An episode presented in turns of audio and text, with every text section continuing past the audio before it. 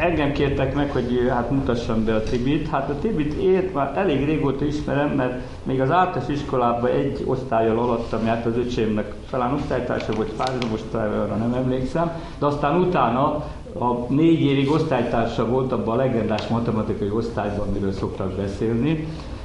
Utána, és tehát régóta ismerem. Az édesapját is, mert viszont a szomszéd utcában laktak, azzal is találkoztam. Az édesanyját meg azért ismerem, az a, nekem ő volt az első történet tanárnőm annak idején. No hát ez a személyes kapcsolatom előtt. A szövegbe azt már mindenki elolvashatta, azt még egyszer nem volt elmondani. Gimnáziumban is együtt jártunk egyébként. Ja, úgy ugyanabban a gimnáziumban együtt jártuk, mert én egy éve fölötte jártam, csak nem abban az osztályban, úgyhogy ez így igaz. Így igaz, ez a Fazekas gimnázium volt, itt vannak Fazekas, és egy van legalábbis biztosan többen mutatták. András is oda járt valamikor, csak egy későbbi generáció. És fölmerült az a kérdés, itt előtte vitatkoztunk a Skeptikus Társaság berkében, hogy egyáltalán ez a téma ide való. Mi az, hogy modellről beszélni, és akkor valaki mondja, hogy ez a modell, ez egy jövőbeli modellről beszélünk, ez egy mérnöki jelentés, nem tudományos jelentés a modellnek. Erre én azt a választ írtam közben magamat, hogy tudományos jelentés, mérnöki jelentés, érdekes szembeállítás. Ez is már magában megérne egy szkeptikus vitát, és erre is alkalmas ez a mai téma. Úgyhogy én azzal kezdtem, hogy bizony mi a különbség a jövő, a jövőképek tudományos és az áltudományos megközelítései között. Melyeknek higgyen az ember, és mikor nem. A szokásos főtémánk is az orvoslás, orvoslás környék erről szól. Itt van ez és ez a kütyű, ez és ez a tudományos vagy annak kikiáltott elgondolás, nosza gyógyítsunk vele. Tulajdonképpen ezt csinálja az ember, mert ráeszmél saját világára, azt már a kikristályosodott a tudomány, de még nem nyerte el az őt megillető helyet. De ez ugye nem megilletés kérdése. Mármint, hogy a tudomány igaza vagy, vagy nem. Hát mostan felkérem a Tibit, hogy mondja el ezt a mondandóját, a Liska modellről, ami valahol a tudományos kutatásokból, tudományos megfigyelésekből, vagy a megfigyelések tudományos rendszerezéséből való modellalkotás, és amellett való ténykedés is egy, egy, egy egész életpályával. Az édesapja, akik kitalálták ezt a modellt, ő is ennek a modellnek aztán a, a népszerűsítésében, fenntartásában minden ő maga dolgozott, de hát ezt majd ő a saját szavaival el fogja mondani. Tibi, akkor átadom a Köszönöm. Na hát szóval a Liska modellről szeretnék beszélni, beszélgetni. Ennek egy kis aktualitást ad az, hogy mostanában terjed az a nézet, hogy a jelenleg működő társadalommenedzsment, társadalom irányítás az válságban van. Ugye ennek az a jellemzője, hogy hierarchikus, állammonopolista, és tényleg sok baj van vele, és hogy ezt előbb-utóbb föl fogja váltani valamilyen elosztott irányítási rendszer. Hát a Liska modell az egy ilyen elosztott irányítási rendszer, de nem hiszem, hogy ezt fogja fölváltani.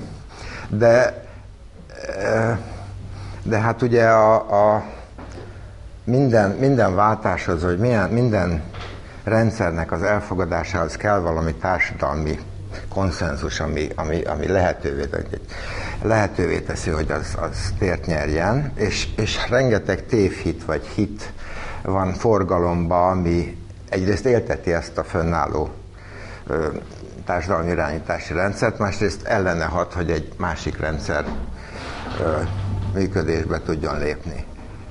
Ö, na most, ha már a tudomány szóba került, akkor hagyd mondjam, hogy ugye a természettudományok azok általában ilyen pozitivista megközelítéssel szemlélik a világot, igen-nem kérdésekre keresik a választ, és le akarják írni a természeti törvényeket. Tehát egy kémikus az mondjuk azt mondja, hogy ha lugot meg savat összeöntök, akkor abból só lesz, és azt le tudja írni képletekkel, molekulákkal, atomsúlyokkal, mindenféle módon, és és, és teljesen objektíven próbálja közelíteni a dolgot. A társadalomtudományokban ez nem ilyen egyszerű, mert ott óhatatlan szubjektív elemek keverednek bele. Ott is van egy törekvés arra, hogy valahogy leírjuk azt, ami történik, de hát azért egy közgazdász ugye azt mondja, hogy jó lenne, ha nem lenne infláció, jó lenne, hogyha alacsony lenne a munkanélküliség, jó lenne, ha nőne az életszínvonal, és szóval egy csomó olyan normatív feltevés került be, ami csöppet sem objektív.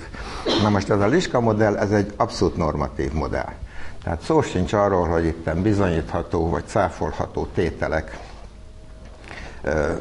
vannak, hanem egy hit van, ami azt mondja, hogy ha azok a feltételek teljesülnének, amik egyébként nem teljesülnek, akkor a társadalom jobban tudna működni. Na most nagyon fontos, hogy ez egy modell. És ugye a modellnek mindig az a lényege, hogy leegyszerűsíti a világot, azért, hogy valamilyen fontosnak vélt összefüggésekre koncentrálni tudjon, és nem törődik a részletekkel, hanem, hanem csak a lényegre fókuszál.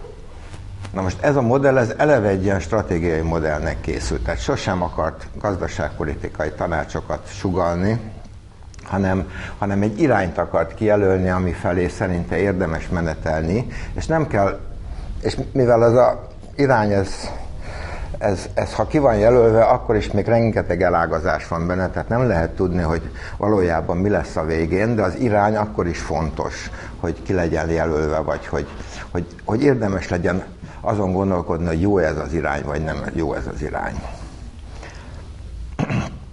Na hát akkor kezdjük ezeket a tévhiteket. Ugye a leg, legvitathatóbb talán az az állítás, ami a közhiedelem szerint ugye a profitorientált gazdálkodás, az ellentmond a humánus, a környezetbarát, szociális, a szolidáris működésnek. Na most ez a modell pedig azt mondja, hogy egy olyan társadalom, ami nem működik hatékonyan, az sose lesz humánus, sose lesz környezetbarát, sose lesz szolidáris, szociális, és fordítva is igaz, hogyha humánus, akkor, akkor hatékonyan kell működnie. Ugye egy, egy olyan társadalom, ahol nagy szociális feszültségek vannak, az nem tud hatékonyan működni. Na most a, ugye a, a, a, a legtöbb tevékenység az abból áll, hogy felhasználunk bizonyos erőforrásokat, nyersanyagokat, és ezeket felhasználva előállítunk valami terméket. És azok az erőforrások és nyersanyagok, amiket felhasználtunk, azok el, megszűnnek létezni abban a formájában, magyarul elpusztulnak, és létrejön valami. És ha jól, jól csináltuk, akkor amit elpusztítottunk, annak az értéke kisebb, mint amit létrehoztunk, és akkor, és akkor hatékonyan működtünk.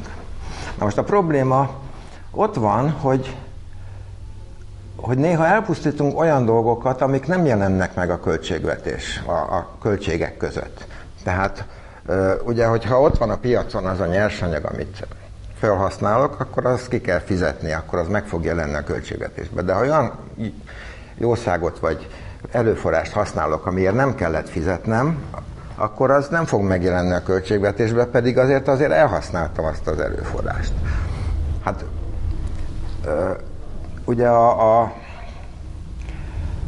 amíg nem voltak szűkösek az erőforrások, addig ez nem volt gond. Ez akkor kezd gond lenni, amikor ezek az erőforrások elkezdenek kimerülni. Ugye az ősember az meg kiment az erdőbe, szedett egy kis gyümölcsöt, meg vadászott valami nyulat, és, és ez addig nem volt probléma, amíg ez nem volt szűk keresztmet. Amint ez elkezdett problémává válni, megjelentek a tulajdonosok, és elkezdtek gazdálkodni ezekkel az erőforrásokkal, és meg, megoldották az újratermelésüket, és, és, és, és ugye először a mezőgazdaság, állattenyésztés, és aztán egyre több dolog került be a piacra, és most már ott tartunk, hogy a környezeti javak is elkezdenek bekerülni a, a piaci rendszerekbe.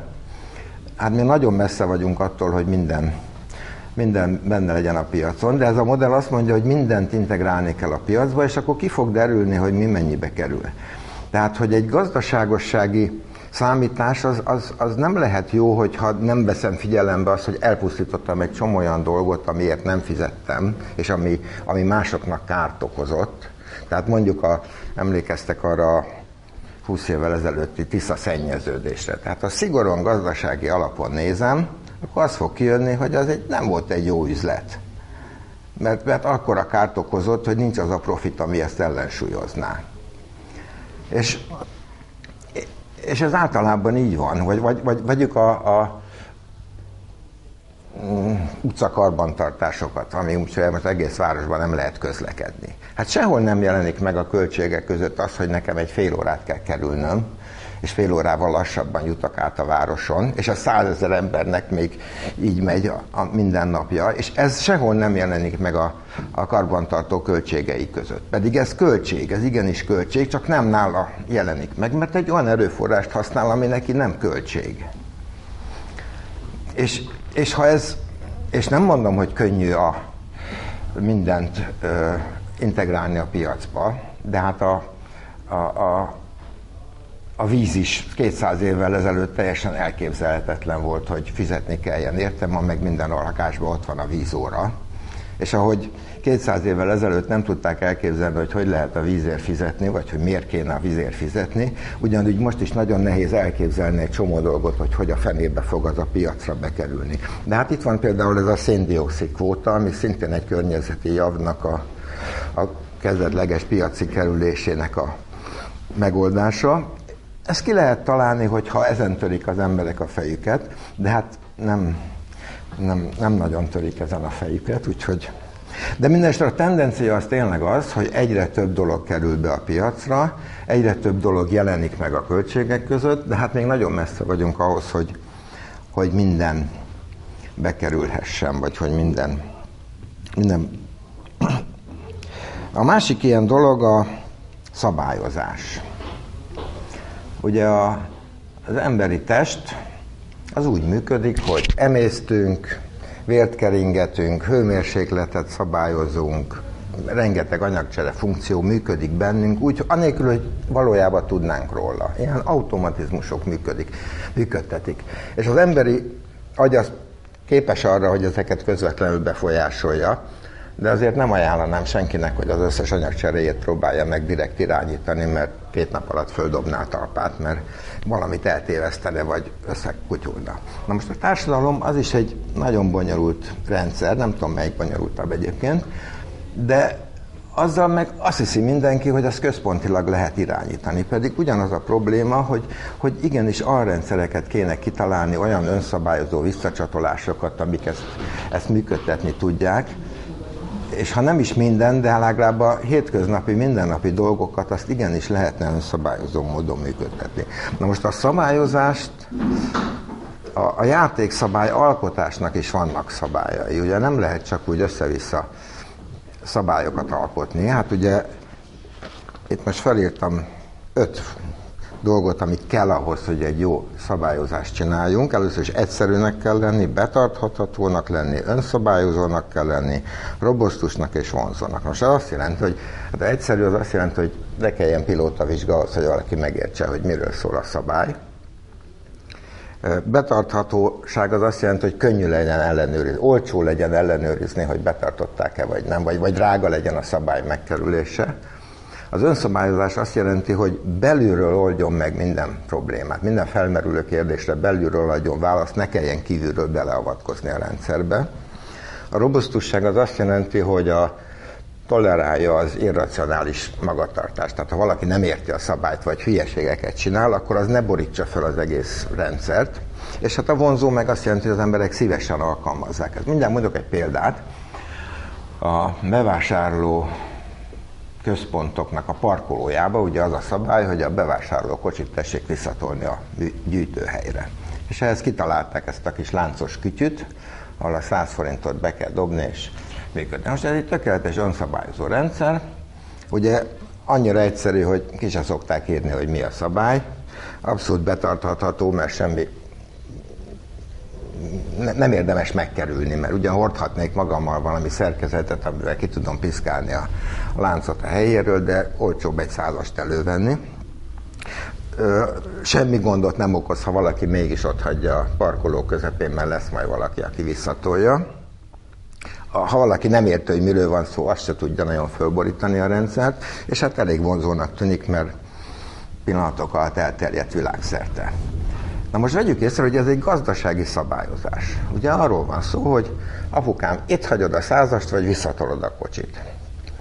És, és azt is vegyük észre, hogy ez, ez a szabályozás ez nincs ingyen, mert föl kellett találni, meg kell, el kellett készíteni ezeket a kis láncos kütyüket. Ez nem ingyen, de hát azért még mindig jóval olcsóbb, mint bármilyen más megoldás, mert mondjuk lehetne segédmunkásokkal is megoldatni ezt a feladatot, de hát az egyrészt nem lenne olyan rugalmas, mert ugye csúcsforgalomban háromszor annyi segédmunkás kéne, mint különben meg ha elég nagy a parkoló, akkor már kell egy főnök, aki ott ezeket vezér, mindenképpen drágább lenne. És lenne egy olcsóbb megoldás, tudnélik azt, hogy azt mondani, hogy emberek, legyetek szívesek, toljátok vissza a kocsit. Ez biztos, hogy olcsóbb lenne, de az is biztos, hogy nem működne. És nem azért nem működne, mert az emberek annyira immorálisak, hanem mert elindulna egy ilyen, egy ilyen erózió, hogy az elején mondjuk mindenki visszatolná, és akkor és akkor lenne néhány ember, akinek valami nagyon golyóálló kifogása van, mert rosszul lett a gyerek, és rohanni kell az orvoshoz, és ott hagyna. És akkor már van ott néhány autó, akkor az, akinek már nem olyan golyóálló a kifogása, de azért még mindig elég nyomos érvei vannak, hogy miért kell sietni, az is ott hagyna, és akkor egyre több kocsi maradna ott, és a végén az is ott hagyná, aki, akinek egyébként semmi dolga nincs, de hát most már mindenki itt hagyta, akkor én is itt hagyom. Tehát, hogy a rossz szabályozás az még morálisan is károkat okoz. Na most a, itt, is, itt is megfigyelhető, hogy tendenciájában egyre több önszabályozó rendszer kezd működni. Hát azért társadalmi irányítás szinten még kevés, de mondjuk ilyen arrenc, például a közlekedésben, ugye a körforgalom az önmagában egy önszabályozó rendszer. De van egy csomó ilyen burgolatba épített detektor, ami érzékeli a forgalmat, és ennek megfelelően állítja a lámpákat. Ezek, és ezek terjednek, és, és, és, és jó irányba haladunk, de hát még nagyon messze vagyunk attól, hogy minden önszabályozó legyen. Na a következő ilyen tétel, a Liska modell szerint mindennek kölcsönös megegyezés alapján kell működnie. Ezt, ezt apám úgy hívta, hogy a piaci megoldás. Tehát az a piaci megoldás, hogyha akkor jön létre a tranzakció, hogyha minden résztvevő hozzájárul, és minden résztvevőnek vétójoga van. Bárki bármikor azt mondhatja, hogy na, engem ebből hagyjatok ki. És csak akkor lesz együttműködés, ha minden, mindenki, aki érintett a dologban, beleegyezett és hozzájárul. Senkit nem lehet kényszeríteni, hogy, hogy, hogy részt vegyen egy együttműködésbe. És ezzel kapcsolatban van két tétel, az egyik, hogy mindenre található piaci megoldás, a másik, hogy csak a piaci megoldás hatékony. Na hát ez mind a két tétel bizonyíthatatlan és száfolhatatlan, mert ugye attól, hogy nem találtuk meg valamiről piaci megoldást, még lehet, hogy meg fogjuk találni. A, a, a, hogy csak ez hatékony, arra egy indirekt bizonyítást mondhatok, bár ez is vitatható, Hát tudnélik, hogy ha nem kölcsönös megegyezés alapján lőtt létre az együttműködés, akkor ott valakit belekényszerítettek. Márpedig akit belekényszerítenek, az nem fog olyan lelkesen részt venni az együttműködésben, mint az, aki önszántából, és ez, és ez az együttműködés kárára lesz, rontja a hatékonyságát. Na most azért ennek a kölcsönös megegyezésnek vannak korlátai, tehát nem lehet, mind, ugye ez egy, ez egy drága dolog, vagy hogy, hogy mondjam, nagy a tranzakciós költsége megegyezést megtalálni, mert meg kell beszélni, meg kell vitatni, oda-vissza mindenféle alkukat kell kötni, meg kell találni azokat a megoldásokat, ami mindenkinek megfelel. Ez egy nagyon, nagyon költséges dolog, és operatív döntéseknél erre nagyon ritkán van alkalom. Tehát ha én mondjuk egy kézbesítő vagyok, és azt mondja a főnök, hogy vigyem Újpestre a levelet, akkor nem mondhatom azt, hogy én most szívesebben mennék Csepelre, mert ott van, ott van a babám, vagy mit tudom én miért, hanem akkor el kell vinni. De megvolt nekem is a, a vétójogom, amikor megkötöttem a munkaszerződést, ugye, amikor megmondták, hogy mennyi lesz a fizetésem, és mi lesz a dolgom, akkor élhettem a vétójogommal, és, és eldönthettem, hogy akarom ezt, vagy nem, de utána már, már erre nincsen mód. És, és, és ez általában igaz, hogy mindig csomagok közül válogatunk. Tehát, hogyha nem megyek egy szállodába, és, és a szállodában van uszoda meg szauna, és én nem akarom igénybe venni, akkor is benne lesz az árába, és nem mondhatom azt, hogy azt vegyék ki az árból, mert én nem fogok, vagy, vagy nem akarok reggelizni, akkor, akkor is ki kell fizetni, mert az ár az úgy van kalkulálva, és azt választhatok egy másik szállodát, ahol nincs szauna, meg nincs reggeli, vagy nem. És, és akkor dönthetem, de ha ezt a szállodát választottam, akkor itt benne lesz az árba, és ott már nincs, nincs helye annak, hogy, hogy elkezdjek alkudozni, hogy vegyék ki az árból a elengedést. És ez mindig így van, hogy, hogy csomagok vannak, és minden csomagban vannak kellemes, meg kellemetlen dolgok, és ha elég sok csomag van, akkor fogok tudni választani, és elég nagy lesz a szabadságfokom arra, hogy válasszak. Hogyha kevés csomag van, akkor, akkor, akkor nehezebb a helyzet. Erre van egy nagyon aranyos példa a kölcsönös megegyezés nagyszerűségére, hogy amikor szétvált Szlovákia meg Csehország, valamikor 95 tájékán, akkor az új cseh hadsereg az ilyen tartalékos tiszti hadgyakorlatot szervezett, ami egy ilyen háromnapos, és hát ugye a tartalékos tisztek azok ilyen diplomás egyedek, akik öt perc alatt el tudják intézni, hogy egy papírt szerezzenek, hogy ők teljesen alkalmatlanok a a hadgyakorlaton való részvételre, és ezt tudták a szervezők, és nem behívó parancsot küldtek, mint különben szokás volt, hanem egy ilyen kedves levelet, hogy ha ráér, akkor legyen szíves jöjjön el a háromnapos hadgyakorlatra. És az a furcsa hatása történt, hogy többen mentek el, nagyobb arányban mentek el, mint mikor behívó parancsot küldtek.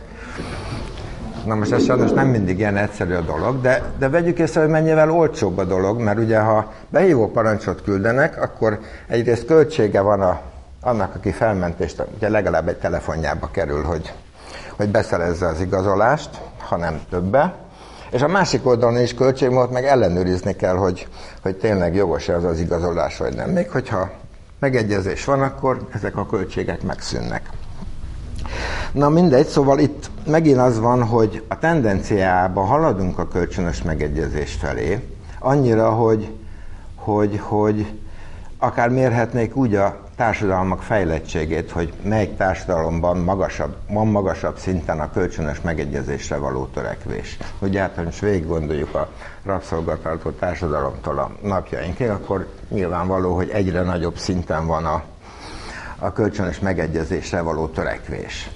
De ugyanez igaz a nem gazdasági életre is, hanem a, a, a társadalmi konfliktusok kezelésére. Ugye hát pár száz évvel ezelőtt még párbajoztak az emberek, hogyha valami konfliktusuk volt a másikkal, most azért senkinek nem, legfeljebb a tévébe fog párbajozni, de, de, de igazi párbaj eszébe nem jut senkinek. És nem azért, mert be van tiltva, mert már a, ugye emlékszünk a három testőrben is be volt tiltva a párbaj, de ott még, ott még az a társadalmi konszenzus megvolt, hogy azért csak párbajozzunk, és párbajoztak is, annak ellenére, hogy ott is tiltott a, a, a hatalom. És, és most nem azért szűnt meg a párbaj, mert, mert tiltja a hatalom, hanem mert a társadalmi konszenzus már nem, ö, nem várja el, vagy nem, nem, nem tűri el.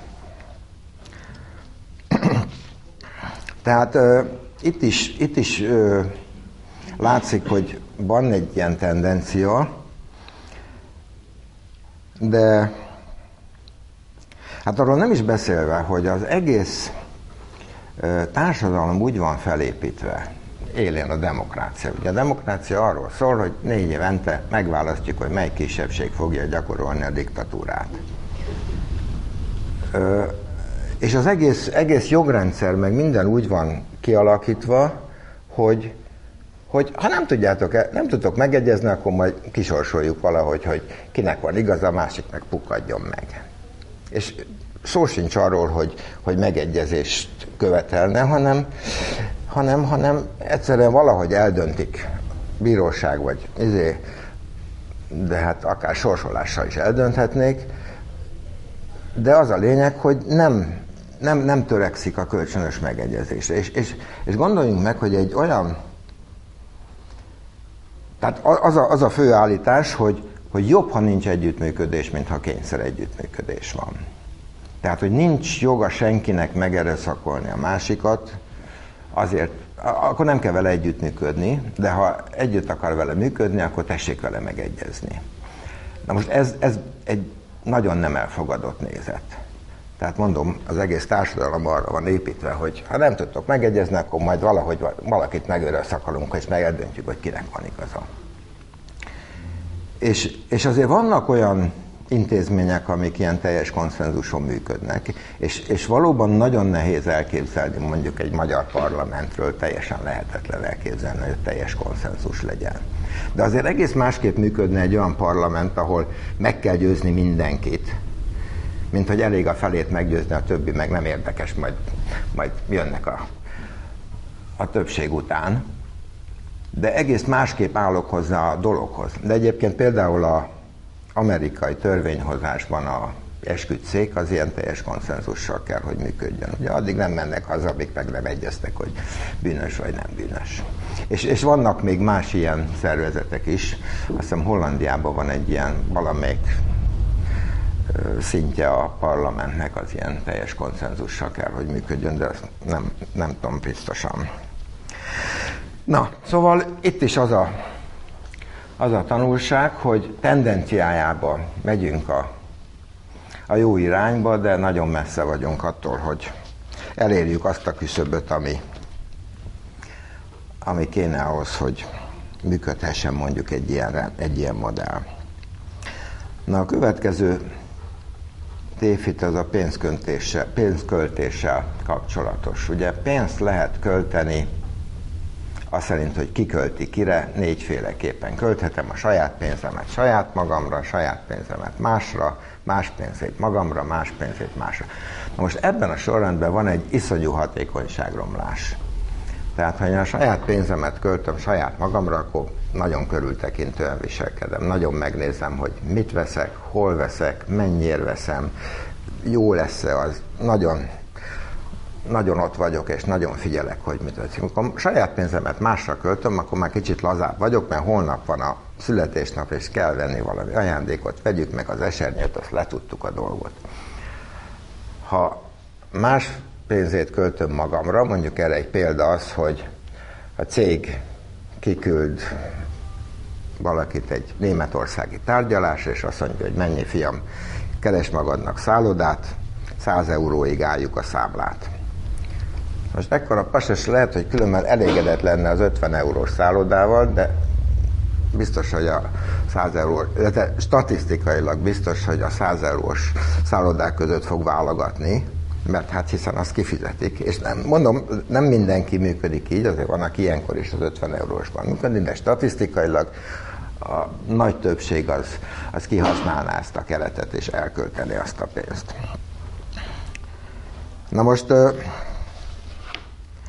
ugye a következő lépés, mikor más pénzét másra költjük, hát ugye ez, a, ez az állami költségvetés, és ott még bejön egy, egy plusz probléma is, hogy ellenőrizni kell. Ellenőrizni kell, hogy mire, mire költötte, neki igazolnia kell, hogy jól költötte el, nem beszélve a korrupcióról, amit tipikusan ebben az esetben tud csak, ugye, aki a saját pénzét költi, azt nem lehet megvesztegetni, csak aki más pénzét költi. De nem, nem morális a probléma, tehát nem a korrupció miatt rossz ez, hanem, hanem, hanem egyszerűen rosszabb a hatékonysága annak, hogyha más pénzét másra költük, mint ha a saját pénzemet saját magamra. Na most ebből a gondolatból kiindulva, ebben a modellben van egy ilyen társadalmi örökség gondolat, ami tulajdonképpen most is van. Tehát most is, ha valaki beleszületik egy társadalomba, akkor rengeteg juttatást kap attól a társadalomtól. És nagyon nem mindegy, hogy ezer kilométerre keletre vagy ezer kilométerre nyugatra születtünk, mert, és független attól, hogy milyen családba, sokkal jobb dolgunk van az egyik irányban, mint a másik irányban, ugye? Tehát most is van egy, egy társadalmi juttatás, amit én születésem jogán kapok a környezetemtől. Na most itt ebben a modellben ez egy betétkönyv formájában történik. Ez az összes társadalmi juttatás. Ez egy nagyon komoly, egy, amit 50-100 milliós nagyságrendet képzeljünk el. Ez egy zárolt betétkönyv, tehát nem lehet fölvenni csak a kamatai egy folyamatos jövedelmet biztosítanak. És ez a jövedelemből kell fedezni az összes Nincs más társadalmi juttatás, ez a társadalmi juttatás, ebből kell az óvodát, a bölcsödét, a egészségbiztosítást, tehát nem az orvos kell fizetni, hanem a biztosítót. és egyáltalán mindent, és ez lesz a nyugdíj, és ez lesz a munkanélküli segély, meg a családi pótlék, meg minden ez, és, és nincsen, nincsen semmilyen más juttatás. És akkor ennek van egy, van egy nagyon fontos hatása, hogy, hogy akkor a, az összes ilyen intézmény az átalakul egy piaci szolgáltatóvá. Tehát a bölcsőde az nem attól fog függni, hogy a önkormányzatnál jóban van-e a nem tudom én kivel, és, és, és lesznek olyan kegyesek, és adnak pénzt, hogy megjavítsák a csapot, hanem ő egy piacra dolgozó szolgáltatás, akinek a szülők, vagy hát a fizető keresletnek a igényeit kell kielégítenie, és ha van fizetőképes kereslet, már pedig van, mert ugye mindenki megkapja, akkor, akkor ezek egész másképp fognak működni. Ez persze megint nagyon nehéz elképzelni, hogy tehát ez egy elég, hogy is mondjam, erős fantáziával kell rendelkezni, hogy valaki el tudjon képzelni egy olyan világot, ami, ami mindenben ilyen kölcsönös megegyezésen, mindenben piaci alapon működik, és mindenre megvannak a, a, a, a lehetőségek. Na most még visszatérve erre a társadalmi örökségre, tehát ez, ez ráadásul még úgy hogy csak a kamatok egy részét kapja meg, egy másik részét tőkesíteni kell, és így módon egy egyre növekvő jövedelmet generál, és, és valamikor 21 éves korában mondjuk fölveheti szintén egy részét ennek a, ennek a társadalmi örökségnek, és azt tetszőleges formában elköltheti. Ez, ez, ez, ez egy ilyen induló tőke, a, amire akarja, arra használja, vállalkozhat, vagy lakást vehet, vagy, vagy akár el is ihatja. Nyilvánvalóan lesznek olyanok, akik értelmetlenül költik el, de hát azért a többség azt gondolom, vagy azt remélem, hogy fog vele tudni mit kezdeni, és, és, és hát most gondoljunk meg, hogy valaki egész gyerekkorában arra spekulál, hogy mit fog majd csinálni, ha, ha lesz lehetősége. És ugye egy vállalkozói versenyben elindulni, az mindig az a legnehezebb. Tehát ha biztos ismertek olyan vállalkozókat, akik, akik el tudtak indulni mondjuk 90-ben, és most elég jó helyzetben vannak, és nem azért vannak jó helyzetben, mert magasról indultak, mert a majdnem nulláról indultak, de el tudtak indulni. És akik nem tudnak elindulni, azok nem tudnak sehova se elkerülni. Ha el tud indulni, akár csak pár százezer forinttal el tudott indulni, az, és jól csinálta, az most jó, jó helyzetben van. Tehát itt, itt, itt az a fontos, hogy, hogy, hogy legyen egy lehetősége mindenkinek az indulásra, és hát ha él vele, akkor nagyszerű, ha nem él vele, akkor meg az ő, ő felelőssége, hogy el, elrontotta.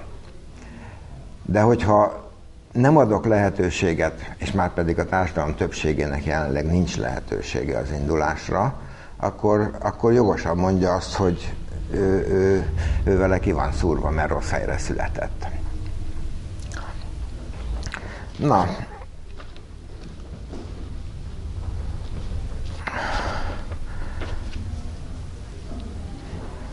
Na most még a pénzköltéshez van egy másik dolog, hogy az általánydíj az nagyon,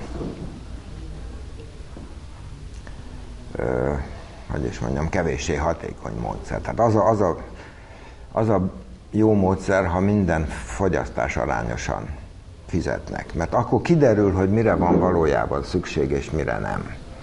Mert ugye erre, erre nagyon jó példa, hogy 90 és 97 között Magyarországon a vízfogyasztása felére csökkent.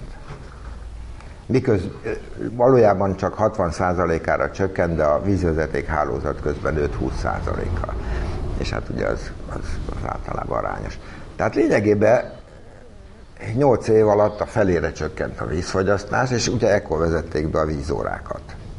És hát a víz azért nem egy költségérzékeny termék azért, hanem csak egyszerűen, ha fizetni kell érte, akkor, mert ugye korábban is fizettünk, csak akkor általánydíjban számolták el, és abban a pillanatban, hogy elkezdték mérni, hirtelen csak fele annyira volt szükség. Na most az általánydíjnak azért van néha létjogosultsága, tudnék, van, amikor nagyon drága a mérés. Tehát mondjuk a hogy egy hülye példát mondjak, a közvilágítást mm, nagyon nehéz lenne fogyasztás arányosan elosztani vagy fizettetni. Ott értelmesebb dolog általányba beszedni, mert nem, reménytelen a megmérése. De azért a technika abban az irányba megy, hogy egyre több dolgot tudunk. Ugye a teherautók már most is kilométer arányosan, a GPS segítségével kilométer arányosan fizetik a, a autópályadíjakat, sőt az útdíjakat is.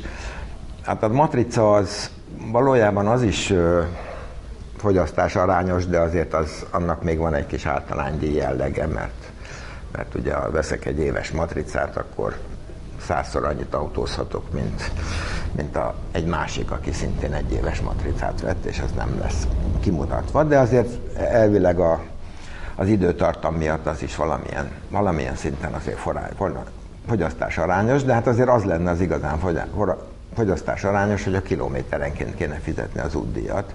És vannak is erre példák, tehát a Japánban aztán van egy ilyen utca, ahol, ahol ha átmész, akkor leolvassák a rendszámodat, és küldik az utcaszámlát, hogy te itt most elmentél. És hát ez elvileg működhet. Szingapurban. Jó, akkor bocsánat, Szingapurban. Szóval az a lényeg, hogy elvileg nagyon sok mérés megoldható, ami, amiről azt hittük, hogy nem magyar. Na, és akkor na most még, még a tendenciáról. Tehát itt is az a helyzet, hogy a tendencia az, hogy egyre jobban rájön a világ, hogy azért jobb az, ha nem központilag költik el a pénzt, de, de hát azért egyenlőre a, a GDP-nek közel 50%-át, nálunk még többet, azt a lehető legrosszabb módon ez a más költi más pénzét költik el. Arról nem is beszélve, hogy nagyon drága ez az egész, mert ugye be kell szedni a pénzt, ehhez kell egy apparátus, aki egy adóhivatal vagy valami, aki beszedi a pénzt, kell egy másik apparátus, aki kiosztja ezt a pénzt, közben az apparátusok föléltik, fölélik a beszedett pénz felét, és amit kiosztanak, azzal meg senki nem elégedett, mert a saját pénzében nem ezt vette volna, hanem valami használhatóbbat.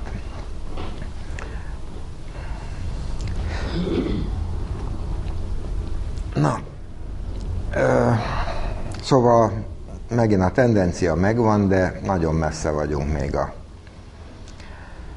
az igazi hatékonyságtól. Na és akkor szorosan kapcsolódik ehhez a társadalmi örökségbetéthez, tehát ez az zárolt számlához a, a tulajdonforma. Ugye itt egy új tulajdonforma működik ebben a modellben, ami a, egyben egy szelekciós rendszer is, és az az elf, hogy az működtesse minden egységet, aki a leghatékonyabban működteti, és addig működtesse, amíg ő a leghatékonyabb. És ezt ugye itt az, megint egy mérési probléma, hogy hogy kell mérni a hatékonyságot. És hát aki már rendezett be lakást, az tudja, hogy egy bútornak a helyét megmérni az nem egy olyan egyszerű dolog, mert sose, sose akkora szokott lenni, mint amekkorának mérjük. Na most, ha egy asztalt nehéz megmérni, akkor, akkor egy vállalkozás hatékonyságát is nehéz, de azért erre is lehet kitalálni módszert. Itt az a módszer van kitalálva, hogy ez a tulajdonos, ez valójában olyan tulajdonos, ha magántulajdonos lenne, tehát minden joga és kötelezettsége megvan, ami a magántulajdonosnak, tehát a, a bevételek az övék, a költségek az övék, a veszteségek az övék. Egyedül egy joga nincs meg, a monopól, a tulajdon monopól joga. El kell adni a tulajdonát, ha valaki meg akarja venni. Viszont ő mondja meg az árát. Na most ettől még nem lenne nagy különbség a magántulajdonhoz képest, mert hiszen mindenki tud olyan árat mondani, amiért senki nem akarja megvenni, és akkor valójában csak akkor adná el, amikor el akarja adni. Na de amit mond árat, azután be kell fizetnie a saját zárolt számlájára, mondjuk egy százalékot évente. Tehát ezt tekinthetjük egy ilyen biztosítási díjnak, hogy ő biztosítja magát a kivásárlás ellen, tetszőleges szinten. Tehát neki egy olyan árat kell mondani, ami nem túl magas ahhoz, hogy be tudja még fizetni az 1%-ot. Egyébként saját magának fizeti, tehát végül is ezt visszakapja, csak hát nem azonnal, mert ugye a kamatokon keresztül kapja vissza, tehát nagyon hosszú idő alatt fogja visszakapni, de úgy 30 év alatt lényegében visszakapja. Tehát neki egy olyan árat kell mondani, amit, amiért szívesen eladja, és ami nem túl magas ahhoz, hogy még, még érdemes legyen kifizetni ezt a egy százalékot. Na most ez beindít egy ilyen szelekciós rendszert, hogy ugye nyilván az fog tudni legnagyobb árat mondani, aki, aki leghatékonyabban tudja működtetni, vagy aki, akinek annyira fontos, hogy inkább a saját zsebéből fizeti ezt az egy százalékot, és, és a, a nem tudom, a bevételei rovására. Ugye emlékeztek, hogy volt egy ilyen rózsakert valahol Olaszországban, amikor az autópályának 100 kilométert kellett kerülni, mert a pasi nem, nem volt hajlandó eladni a rózsakertet, mert az neki nagyon fontos volt, és az autópálya ment volna arra, és, és, és nem mehetett, mert, mert a monopól helyzete volt a rózsakert tulajdonosnak, és na most ez itt is megvan. Tehát itt is megmaradhat rózsakert, hogyha kifizeti azt, amit az autópálya kifizetett volna, és akkor, akkor semmi, senki nem fogja bántani, de hát nem biztos, hogy kifizetné azt, amit az autópálya kifizetne. És, és ugye társadalmilag azért ez, ennek van hatása, mert, mert hát, a, tehát az az elf, hogy az csinálja, aki a leghatékonyabban, és, és aki leg... És ugye azt nem mondtam, bocsánat, ez nagyon fontos, hogy az a társadalmi örökség betét, ez az árolt számla, ez csak az életciklus végéig működik. Tehát addig minden kamatot megkap, de ez társadalmi öröklés tárgya lesz, tehát ez a következő generációk között szét lesz osztva. Minden más az a természetes örökösé, tehát maga a vállalkozás is, meg a, meg a, meg a minden likvid vagyon, de a, a, ez a zárolt számla, ez nem. Tehát ha én nekem van egy szállodaláncom, akkor azt a gyerekem örökli, és ő lesz a következő vállalkozó, és neki kell tovább működtetni a dolgot. De az én zárolt számlám az társadalmi örökség lesz. Tehát itt valójában egy olyan ö,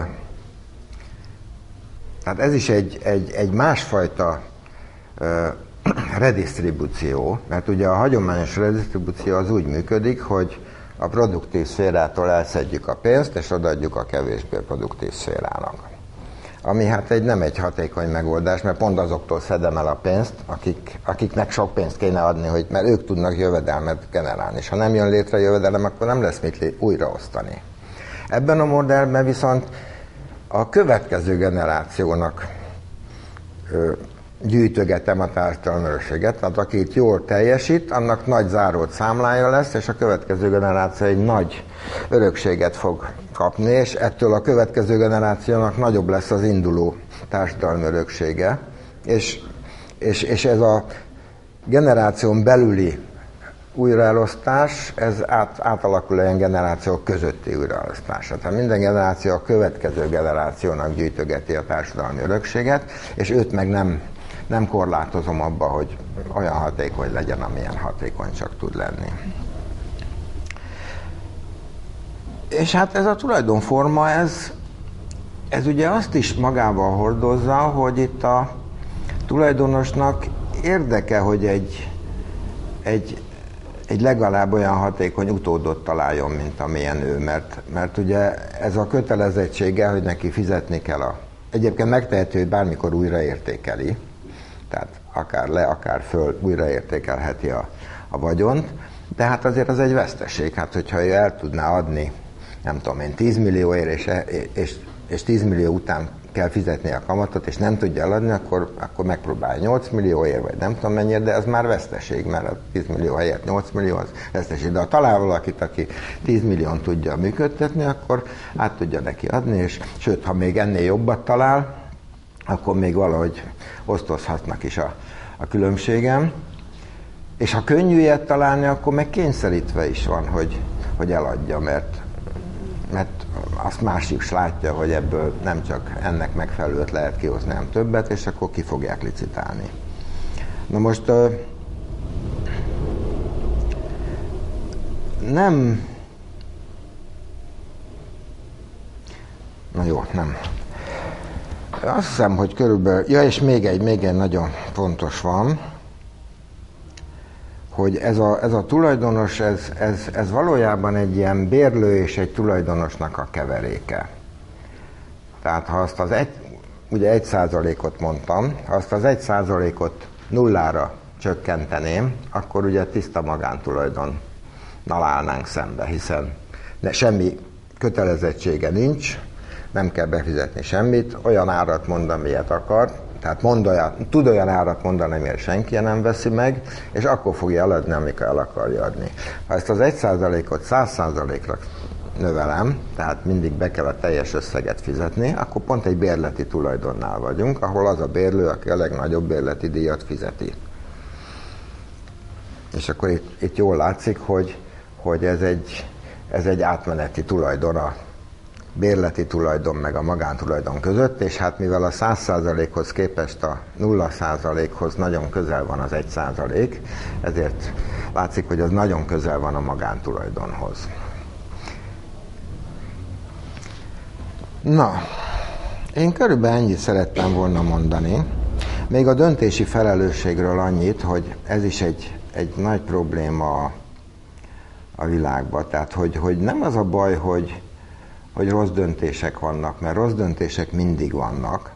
Az a baj, ha a rossz döntéseknek nincs következménye, és egyáltalán a döntéseknek nincs következménye. Tehát, hogyha, hogyha valaki jól dönt, akkor kerüljön egy kicsit jobb helyzetbe, ha rosszul dönt, akkor kerüljön egy, nem kell ráharagudni, csak kerüljön egy kicsit rosszabb helyzetbe. És akkor ez automatikusan beindít egy szelekciót, és ki fogja választani azt, aki a, a, a, a leg, és, és nem jók azok a rendszerek, hogy valaki dönt, és a többiek megviselik a következményeit. Az a jó, hogyha az közvetlenül. Hát ugye a demokráciában is elvileg a, ugye a szavazók a döntéshozók, de hát nagyon-nagyon közvetlenül viselik a következményeit a döntéseiknek, és, és, és akik ténylegesen döntenek, azok meg alig viselnek valamilyen következményt.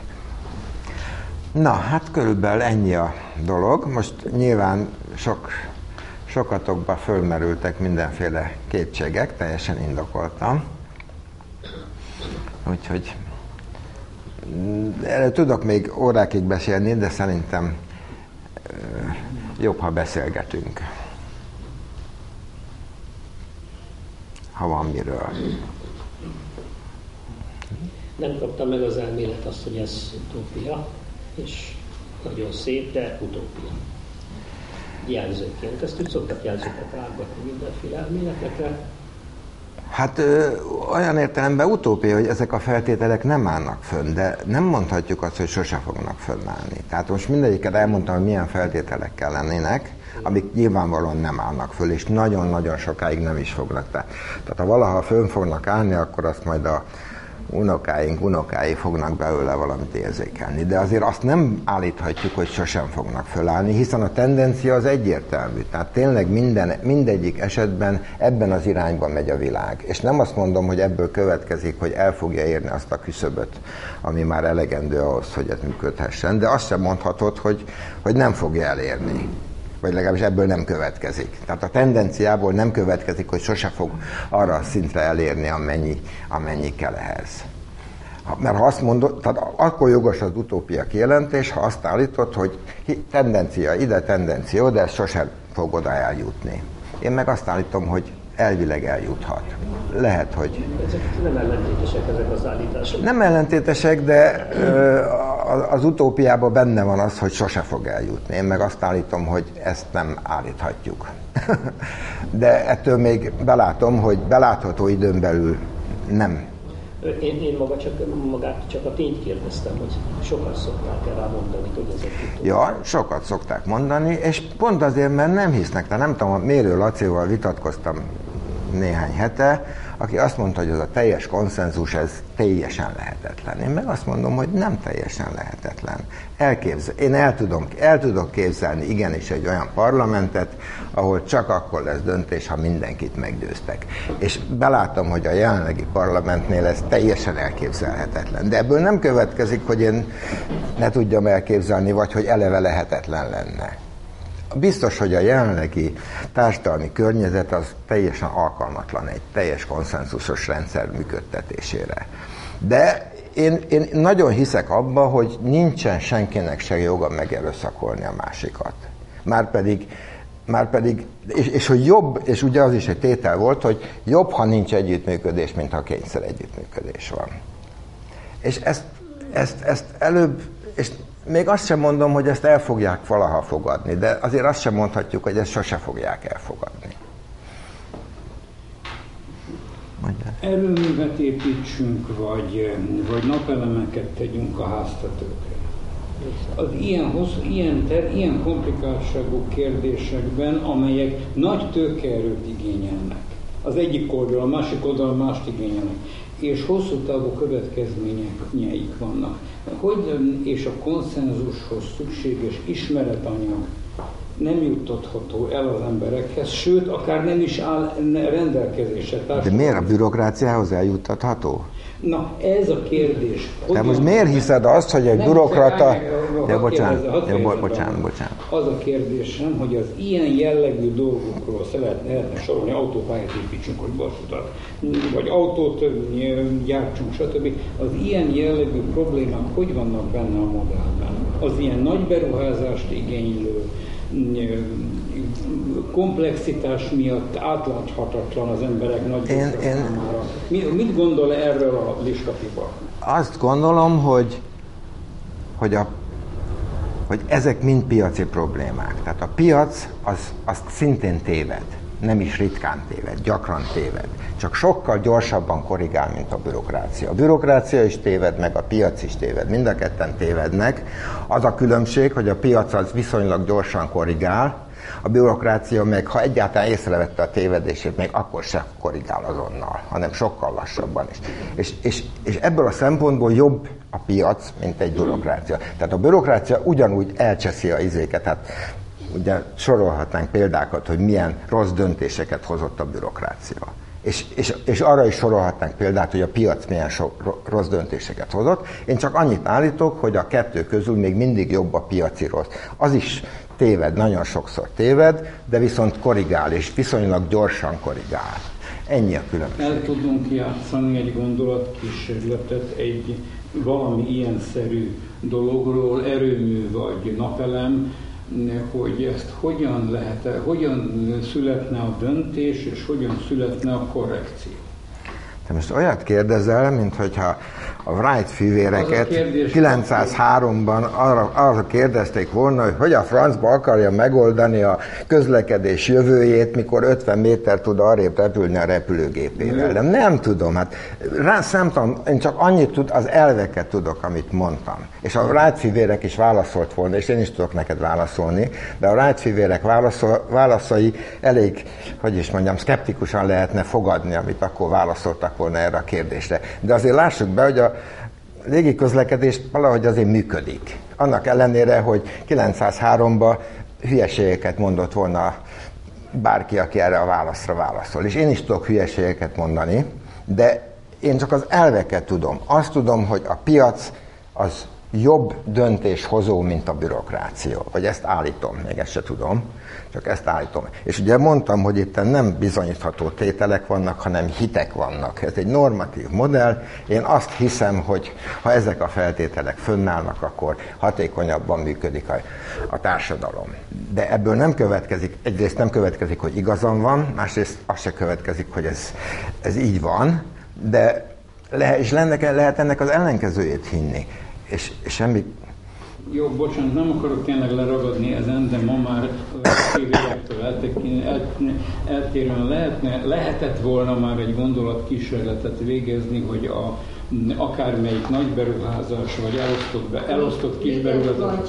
Liget vagy, ne, az, az mai probléma, igen, erről is lehetett volna, de az energetikai 20 évvel ezelőtti, 30 évvel ezelőtti beruházásokról azóta esetleg lehetett volna megszállott liska közgazdászoknak egy gondolat kísérletet végezni, ha akkor ilyen modellel szerint működünk, vajon hogy mi lett volna... Na de ez a baj, hogy a közgazdászok nem ezeken gondolkodnak, nem hanem azon, hogy hogyan lehet az államot jobban működtetni. Igen. Ez a fő problémájuk, és nem az, hogy hogyan lehet önszabályozó rendszereket. Egyébként a legtöbb, legtöbb dolog az tulajdonosi probléma. Tehát én azt gondolom, hogy nagyon nehéz elképzelni, hogy a Dunakanyar látképének tulajdonosa legyen, de ha lenne, akkor az biztos, hogy meg tudná valahogy oldani, hogy hogy, hogy fizettesse meg a Dunakanyarban gyönyörködőket. És nagyon messze vagyunk ettől, és nem is tudjuk elképzelni. De elvileg, de azt, azt például már el tudjuk képzelni, hogy az utcáknak tulajdonosa van, és ha valaki föl akarja bontani, akkor megfizettetem vele azt a jövedelem kiesést, ami nekem kiesik amiatt. És ezt már el tudjuk képzelni. És, és, és ahogy, hát emlékeztek a 80-as években a közgázon voltak ezek a nagy viták, és ott egy, egyik téma volt az, hogy csak nem képzelik, hogy privát rendőrség lesz. Hát most minden plázában, minden lakóparkban privát rendőrség van, és abszolút piaci alapon működik. És ezt 80-as években nem tudtuk, e, e, még én sem tudtam igazán elképzelni, ugye elhittem, hogy az apám mondta, én elhiszem. De de nem volt elfogadott. És most, most teljesen nyilvánvaló, hogy működik a privát rendőrség minden, minden ilyen lakóközösségben. És ahogy egy lakópark tud működni piaci alapon, úgy miért ne tudna egy kerület vagy egy kisváros működni piaci alapon? Miért ne lehetne annak is egy tulajdonosa, aki, aki valahogy működteti. De mondom, ezek mind utópiák vagy utopisztikusak, mert a jelenlegi környezetből ez teljesen elképzelhetetlen. De hát ha kellő fantáziánk van, és egy kicsit extrapoláljuk azt, amit már látunk a, a világból, akkor azért nem teljesen kizárható. És ha van valamilyen törvényszerűség, amit nem ismerünk, amit kizárja. Csak úgy föltételezem. Ez minden mond ellen. minden egy, egy példát, hogy ugye volt én... a kommunizmusnak nevezett utópia, ami remekül működik jelenleg is. Na hát pontosan, erre mondta az apám, hát, hogy mindent kísérletezni kell. A közgazdaságtan egy kísérleti tudomány, és ezt kísérletezni kell, és, és, és akkor fog kiderülni, hogy jó-e vagy nem. Egyébként, ha már kísérleteknél tartunk, ugye én, én, én itt próbálok mindenféle ilyen kísérleteket menedzselni, és van egy Liskalan nevű diáktábor, ahol itt vannak is résztvevők, akik voltak ott. Ez úgy működik, hogy ezt a modellt játszák a egyetemisták, tehát kapnak ilyen játékpénzt, társadalmi örökséggyanánt, minden vállalkozás mindenért fizetni kell, minden kilicitálható, tehát a, a, a kajáért, a piáért, a szállásért, a sportszer, minden, mindennek van vállalkozója, mind, és, és, és, és és hát persze ezek ilyen nyolc napos táborok, tehát nem egy... És abból probléma is van, tehát ugye a, egy végtelenre kitalált modellt elindítani, meg leállítani, az mindig probléma. De, de, de van egy középső időszak, amikor működik a dolog. És egyrészt működik a szelekció, tehát tényleg kiválasztódnak azok, akik legjobban csinálják. Ezt onnan lehet tudni, hogy volt eddig öt ilyen tábor, és mindig ugyanazok vannak az első tízben. Már akik nem mindig ugyanazok jönnek el, de akik eljönnek többször, és egyszer jól szerepelnek, azok legközelebb is jól szerepelnek. Tehát, hogy nem véletlenül választódnak ki a, a, a jó vállalkozók, hanem azok tényleg tudnak valamit, amit a többiek nem tudnak. És, és ez számomra egy bizonyíték arra, hogy ez a szelekciós rendszer, ez működik. De ez persze egy, nem egy, hogy is mondjam, tehát egy nyolc napos tábor az, az egy nagyon csekéke bizonyíték. De, de miért ne lehetne ezt kitolválni egy faluban, vagy egy, és nem is, nem is ajánlanám, hogy, hogy egy, egy nagyobb községbe próbálják. Ilyen pár száz fős falukban nyugodtan el lehetne kezdeni kísérletezni. Egyébként van erre is egy példa, van egy én így járom a polgármestereket, és próbálom nekik mondani, hogy csináljanak ilyen liskalandszerű kísérleteket, és mindenki azt mondja, hogy hú, ez nagyon jó, ezt megcsináljuk, mert soha senki nem csinál semmit. De viszont volt egy alsó mocsalád nevű község, ahol van egy fantasztikus polgármester, aki meg, hát nem megcsinálta, mert azért nem ezt, mert annyit értett az egészből, hogy akkor saját pénzük lesz, és azt meg is csinált. Tehát annyira, hogy én 2012 decemberében voltam nála, és 13 májusában bevezették a rigacot, azért rigac, mert volt ott egy rigac János nevű betyár azon a környéken, és arról nevezték el a. És, és az önkormányzat ugye volt ilyen majál is, május 1 és mindenkinek osztogatott 3000 rigacot, egy az egybe ment a forinttal, és azok a laci konyhások, meg palacsintasütők, meg egyebek, azok rigacél árulták a portékát, miközben forintért vették hozzá nyersanyagot, és az önkormányzat 80%-on visszavásárolta a rigacot. De ezen kívül elfogadott minden befizetést rigacban, és ő is egy csomó dolgot fizetett rigacban, tehát hirtelen megnyílt neki egy, egy kassa, ami, amit szabadon használhatott, és akkor ilyen mindenféle kertrendberakás, meg ároktisztítás, meg egy csomó olyan dolog, amire eddig nem volt pénz, arra most hirtelen lett pénz. És így beindult egy ilyen mikrogazdaság, és az első évben még csak a, ja, és még az adókat is lehetett rigacban fizetni. És az első évben csak az önkormányzat meg a lakosság között volt forgalom, és a második évtől elkezdtek egymás között is igazban üzletelni, hogy fölásatta a kertet, megcsináltatta a tetőt, nem tudom, szóval ilyen. És akkor beindult egy ilyen, egy ilyen mondom, ez nem liska modell, ez csak, ez csak ennek az ötlet alapján előállt valami, de beindult egy mikrogazdaság, és, és, és egy olyan faluban, egy 400 fős faluban, amiben semmi nem működött az előtt, hirtelen valami elkezdett működni. És azóta már a, a kocsma is elfogadja, azért, mert, mert ő is tud bele fizetni az alkalmazottaknak, meg, meg különben is jobb, hogyha igazba fizetnek, mint a hitelbe isznak, meg, meg a fekete piacon most már 90%-kért váltják a rigacot, úgyhogy működik a dolog. És, és most, ha nem egy ilyen falu lenne, hanem ezer, akkor, akkor lenne egy csomó mintánk, lenne egy csomó referenciánk, lehetne tudni, hogy mit nem szabad megcsinálni, mit szabad megcsinálni, és ezek ráadásul nem kerülnek igazán nagy... Na most egy, egy trükkje van a dolognak, hogy ugye a belső forgalom az adómentes. Tehát mikor megcsináltatja a tetőt a szomszéd, rigacér, akkor ott nem nincsen se áfa, se semmi. Ezt ez, ez, ez, ez, hogy is mondjam, ez, ez még legális, mert ez, de ez legális, mert ez egy szociális szövetkezet, kérem szépen, és a szociális szövetkezet a tagoknak nyújthat tetszőleges ilyen kaláka szolgáltatást. Le van papírozva. És ez le van papírozva. Na de. Te vagy a... Na, Na jó, szóval meg a, meg a, ja, és még, még, még van ez a ö, ilyen disznóhízlalás is van, hogy adnak takarmányt, meg izét, és azt is igazba számolják el, és, és ott is ugye az őstermelői jogosítvány az megint jogosít valamennyi, valamennyi jövedelemig adómentesen, úgyhogy ez végül is, végül is valahogy megvan oldva a dolog, de mindegy, nem ezen múlik a dolog. Tehát... Hogy működik a külgazdaság a faluban? Egy csomó szolgáltatás. Neki hogy termelni? Hát az forinttal megy. Az... Ugye, és hogy, persze jó, azzal megy, de hát tehát Jó, de nem, ez csak egy belső piacot generált, és az a belső piac valamit működik. Tehát egy olyan piac jött létre, ami nem volt korábban, az a lényege. A külső piac az, azt nem érinti, mert kifelé továbbra is mindenki forintban kereskedik. családi nem akar csatlakozni? De a környező falvak akarnak csatlakozni. De... Ezt most azért kérdeztem, mert egyébként iszonyatos messze a alsó családtól felső család. Igen, igen. Az nagyon messze van, de a környező, nem tudom már, hogy hívják a mellette lévő falut, tehát azok már próbálnak belépni ebbe a játékba.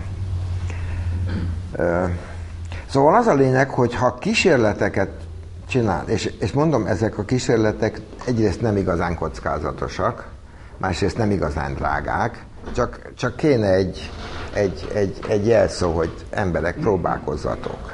És, és akkor ki fog, ki fog derülni valami. Az is kiderülhet, hogy hülyeség az egész, és el kell felejteni.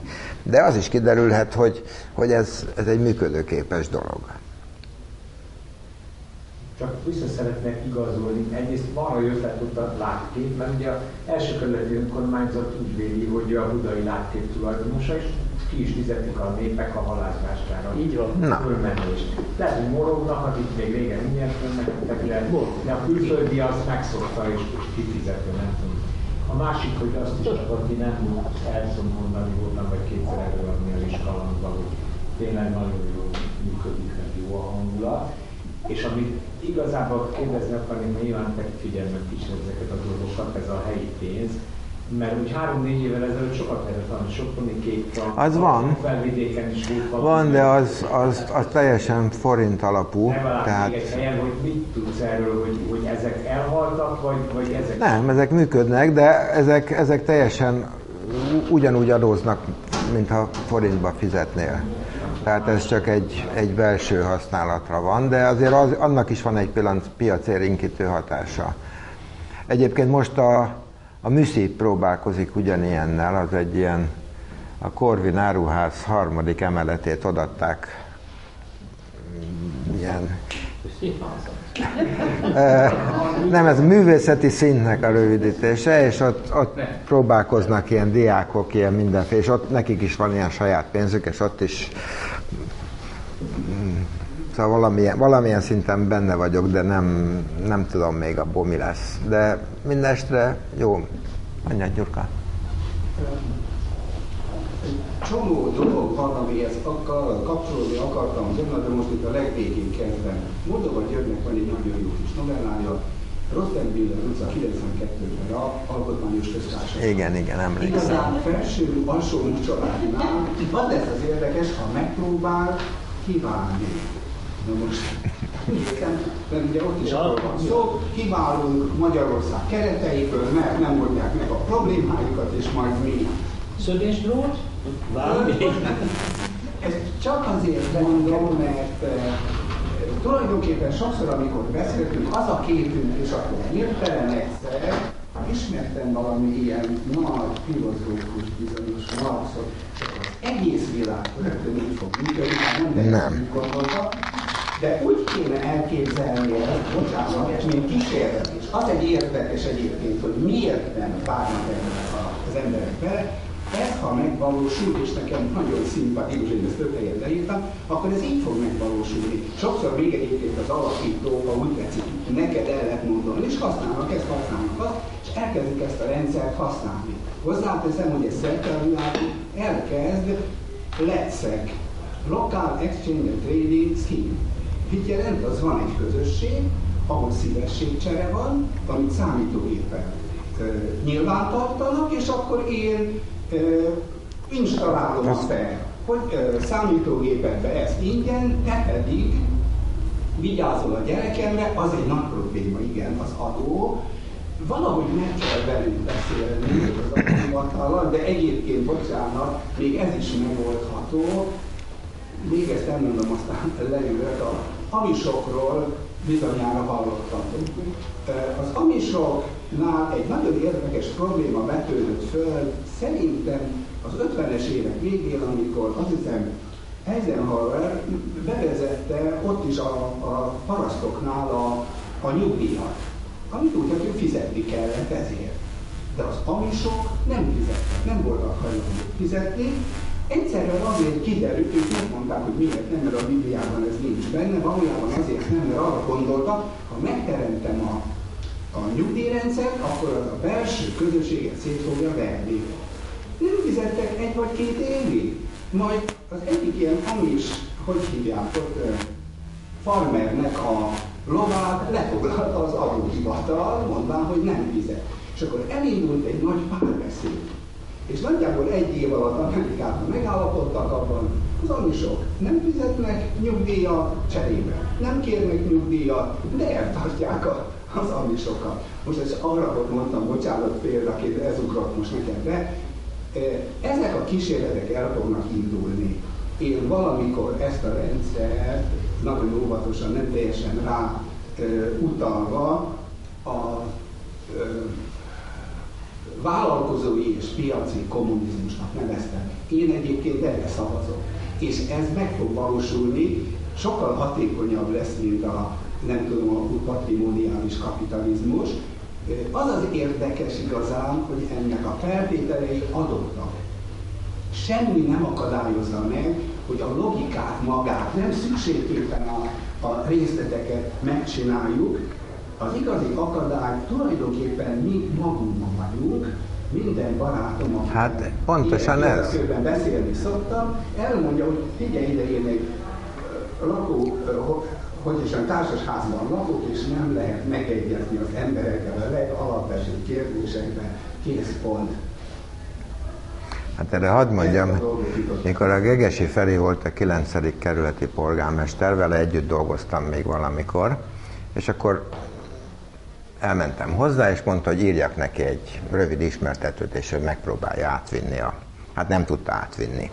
Pedig kiszámoltuk azt, hogy ez a...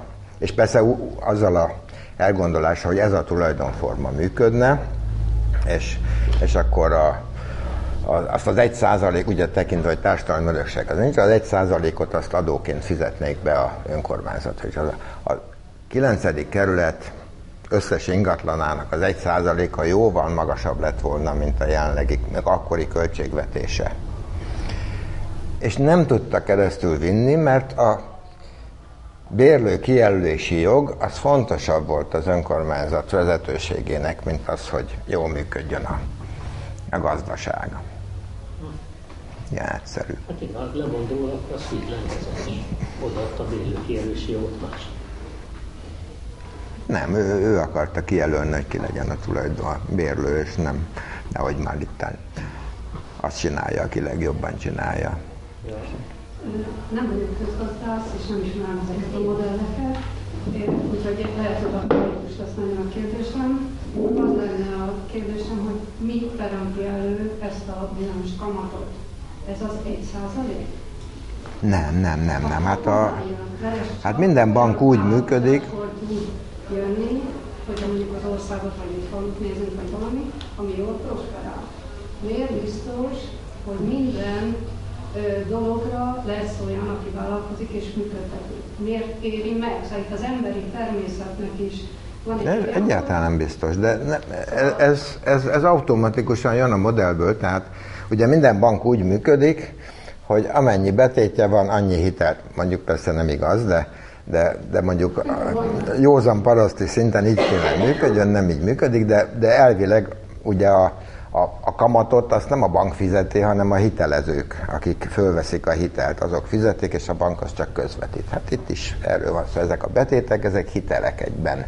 Valaki fölveszi. Ha nem fogja fölvenni, akkor nem lesz akkor lemegy a kamat, vagy negatív kamat lesz, vagy nem tudom mi lesz, tehát ez, ez változik, és, a, és az egész ugye nagyon egyszerű belőni úgy, hogy hogy még az is egy feltétel a modellnek, hogy ez a társadalmi örökség betét, ez, ez a várható élettartam elérésekor legalább annyi legyen, mint amennyit születésekor kapott. Tehát annak ellenére, hogy föl fogja venni egyszer egy nagy részét 21 éves korába, azért a tőkésítés az úgy van, és ez ugye kamatfüggő, meg, meg, meg környezetfüggő, hogy ez, de ezt minden adott környezetben könnyű kiszámolni, hogy hogy érje el azt a szintet, ami volt, tehát hogy ez semmiképpen ne csökkenjen. És ezt, ez persze nem minden egyes egy, egyedre, mert ha valaki meghal 25 éves korában, akkor valószínű, és, és fölvette már akkor nem, de, de statisztikailag ez kiszámítható, hogy és hát, hogyha nem jön, akkor nem jön. Hát, ha nem, nem veszik fel a hitelt, akkor,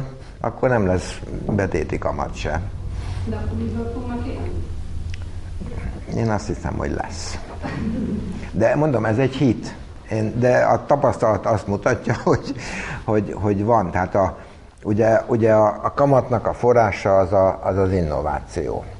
Tehát az, hogy én most valamit, mint ahogy a növekedési ütemnek is, meg mindennek, a, a, a, vannak olyan nézetek, hogy a növekedési ütem meg a kamat az ugyanaz. Most eltekintek az inflációtól persze, mert az tehát ugye, ugye mindig találnak ki az emberek valamit, ami, ami eddig nem volt. És ez egy, egy ilyen rendszerben sokkal rugalmasabban lehet innovációt végrehajtani. Ugye az is innováció, hogy én észreveszem, hogy a kocsmának átrendezem a berendezését, és ide rakom a pultot, és oda rakom a nem tudom micsonát, akkor 10%-kal megnő a forgalom. És ezt lehet realizálni. Ezt, ezt, ezt, ezt, és ez nem is kell hogy is mondjam, nagy vállalkozónak lenni, csak ezeket észre kell venni. És ezek mind, mind növekedés generáló dolgok. És azt gondolom, hogy, hogy, hogy egyáltalán nem elképzelhetetlen az a 5-10%-os növekedés, hogyha nem verik agyon a, a, a vállalkozni kívánó embereket, hanem hagyják őket és ráadásul adómentesen, mert ugye itt adóról az az egy százalék eltekintve, amit végül is magadnak fizetsz, attól eltekintve nincs adó. És azért ezt megint nagyon nehéz elképzelni egy olyan világot, hogy ha valamit, meg, valamit létrehoztál, akkor az zsebre teheted. És akkor miből van az egészségügy, és miből van miből Egészségügy az biztosítás. Egészségbiztosítást azt fizetni kell, tehát ugyanúgy, mint ahogy a, van a autónál a kötelező biztosítást, meg a kaszkóit, és van egy kötelező egészségügybiztosítás, és ezen kívül, aki kaszkót akar kötni, az kössön. Hát most is fizetünk egészségbiztosítást, hát nem, ebben nincs különbség. Ez a része ugyanaz, és a biztosítási szakma az egy elég piaci szakma, úgyhogy az most is, most is, most is azt fizetjük, hogy egészség, nem az orvost fizetjük, hanem az egészségbiztosítót, és itt is azt kell fizetni. Tehát ebben semmiben nem tér el a jelenlegi helyzettől. Vagy, ó, te kértél, nem? Jó, mondjuk. azt szeretném kérdezni, hogy el lehet attól tekinteni, hogy Liska ezt a modellt úgynevezett szocializmus van élve alkotta meg. Tehát, hogyha egy szabad társadalomban élt volna, vajon akkor is ugyanezt a modellt alkotta volna? Én azt hiszem, tehát ő már 70-es évek elején, sőt, a 60-as években mondta azt, hogy nincs különbség a szocializmus meg a kapitalizmus között. Ugyanaz az állammonopolista rendszer, annyi a különbség, hogy, hogy a kapitalista rendszer kevésbé avatkozik be a gazdaságba, mint a szocialista, de csak annyival jobb is, és semmi. És, és én azt is látom most az elmúlt 25 év alapján, hogy lényegében ugyanazok a problémák vannak, mint 30-40 évvel ezelőtt, alig változtak a problémák, kicsit mások, meg, meg tényleg kicsit, kicsit szabadabban lehet gazdálkodni, de, de, a, de a, az alapproblémák azok ugyanúgy megmaradtak, mint a szocializmus idején. Tehát itt nem a, tehát őnek az állammonopolista rendszerekkel volt baja, és az ellen találtak. És ugye mindig az volt a kérdés, hogy, hogy rendben van, eldöntik, hogy nekem mit kell csinálni, de miért pont ő dönti el? Miért nem én döntöm el, hogy neki mit kell csinálni? És ugye ez, ez volt a kiinduló pont, hogy akkor dönts el az, aki legjobban csinálja. És ne. És, és ugyanez igaz a, a kultúrára, meg mindenre, hogy mert volt egy ilyen vita is, hogy árul-e a kultúra. És ott is mindig az volt a probléma, hogy, hogy rendben van, hogy, hogy van egy agytrözt, aki megmondja, hogy mi a jó kultúra, meg mi a rossz kultúra, de miért pont ő? Miért nem én? És, és erre csak a, és a piac az, az, az csak annyiban különbözik a bíró. Tehát a piacon ott mindig sok ember van sok emberrel szembe. Sok ember dönt. A bürokráciában meg viszonylag kevés. És, és mondom, mindenki téved, piac is tévedek, bürokrácia is téved, de azért, azért a sok ember az mégis egy kicsit megbízhatóbb számomra. De mondom, ez egy hit. Tehát én nem állítom, hogy, hogy nem lehet egy, egy olyan bürokráciát felállítani, ami, ami csalhatatlan és, és minden problémát megold, de valahogy a gyakorlat azt mutatja, hogy még mindig jobb a piac. Vagy számomra ez bizonyítja. Semmiképpen nem vitatkozni akarnék, mert én ezt nem látom még át így. El, jó elhallgatni, hallgatni ezt, minden jó pofa, de nem tudnám megítélni, hogy micsoda. Viszont azért itt néhány dolog eh, ilyen párhuzamot adott arra, amit itt a biológiában, populáció dinamikában hallottam, meg azóta kiterjesztettem magamban, hogy sok résztvevős a dolog, és sok döntést hozunk, és az ki tudja termelni a, leg, a leghatékonyabbat, legjobbat. Ez abszolút szimpatikus meg minden, de azt látom, hogy ezek közt vannak olyanok, és itt van az olyan azok a nagy döntések, ugye, hogy amikkel nem lehet, nem, nem tudom az életemben százszor lejátszani, hogyha én ha én egy olyan beteg vagyok, amiben, mint a rákos betegség, azt nem, nem tudom azt csinálni, hogy hát most nem sikerült jó orvoshoz menni, vagy jó szolgáltatóhoz, majd megyek a következő alkalommal jóhoz. Tehát én nem tudom a megoldást, a mostani rendszer sem nagyon jó, de az az érzésem, hogy vannak olyan dolgok, amelyek arra az időre, mire kiforranák maguknak a jó megoldást, kipusztulnak. Tehát azért mondtam a biológiai modellt, mert ott is vannak ezek a kapcsolatok, a Róka Nyuszi modell, az a Lotka volt erre a modellben, bizony ha, ha bonyolultabb dolgokat kell kialakítani és a jó megoldást kihozni, akkor sokkal nagyobb a valószínűség, hogy előtte kipusztul az egész rendszer, mielőtt kiizzadná. Ha végtelen lenne a rendszer, tehát olyan, hogy nem tudnak kipusztulni, mert elég nagy létszámból indulnánk, és, és a, akkor, akkor valószínűleg be tudná állni, de nem ilyen a rendszer, hanem de, hát, a rendszer. de a bürokráciában is kipusztulhat. Nem fogjuk tudni százszor lejátszani, előtte fog a kísérletekbe belevalni. De a helyet egy bürokrácia fogja eldönteni, hogy én mi legyen a nagy beruházás, nem, ugyanaz a probléma fönne. Tehát én, én csak annyit állítok... Csak azt mondtam, hogy én attól tartok, hogy ez tehát a másik dolog az meg az volt, hogy a... Biztos, hogy rengeteg tévedés lesz benne, de azt állítom, hogy kevesebb, mint hogy a bürokrácia. Ezzel nem tudok vitatkozni, mert ez lehet... De ez sem egy bizonyítható tétel, hanem ez egy hit. A piac nagyon drámaiakat tud tévedni, tehát, hogy van egy... Hát egy bürokrácia sokkal drámaiakat tud. Ezt így nem tudom, e, de most elképzelem azt, hogyha holnaptól mindenki, aki most autóvezetéssel keresi a kenyerét, holnaptól nem keresi, mert hát történetesen pedig... belépett az a bizonyos automatikus Hát erre, erre akkor... föl lehet készülni, és ez nem kell piac. E, e, ez piac nélkül is be fog következni. Ez, a, e, ez nem így kérdés, hogy piac nélkül is be fog következni, hanem tud-e a piac jobbat tenni annál, mint hogy a, a bürokrácia igyekszik fékezni egy ilyen olyan drámai. Tudnék, az a probléma, hogy egy ponton túl nem tudjuk elviselni a kudarcot. Uh-huh. Ez a, e, e, és akkor, hogyha itt az látszik a alap sémának lenni, amikor elképzelünk, hogy két-három ember is le kell egy. Tulajdonképpen ezért jöttek létre az államok, hogy ezt a ezt a korrekciót elvégezzék, amit nem tudott elvégezni a piac.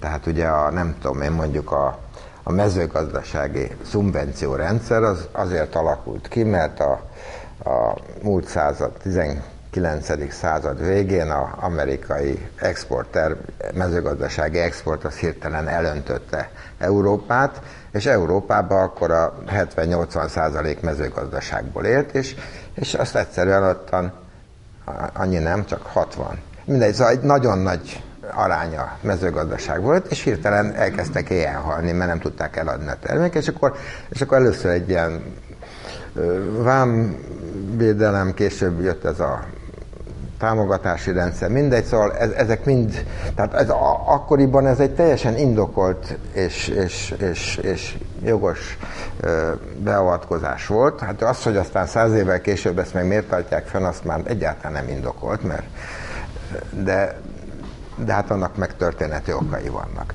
És, és az összes államnak tulajdonképpen ez volt előtt eredetileg a funkciója, hogy megvédje a, a, a különböző hatásoktól az embereket, én azt gondolom, hogy e- ezzel ellen csak az információ áramlást tud segíteni.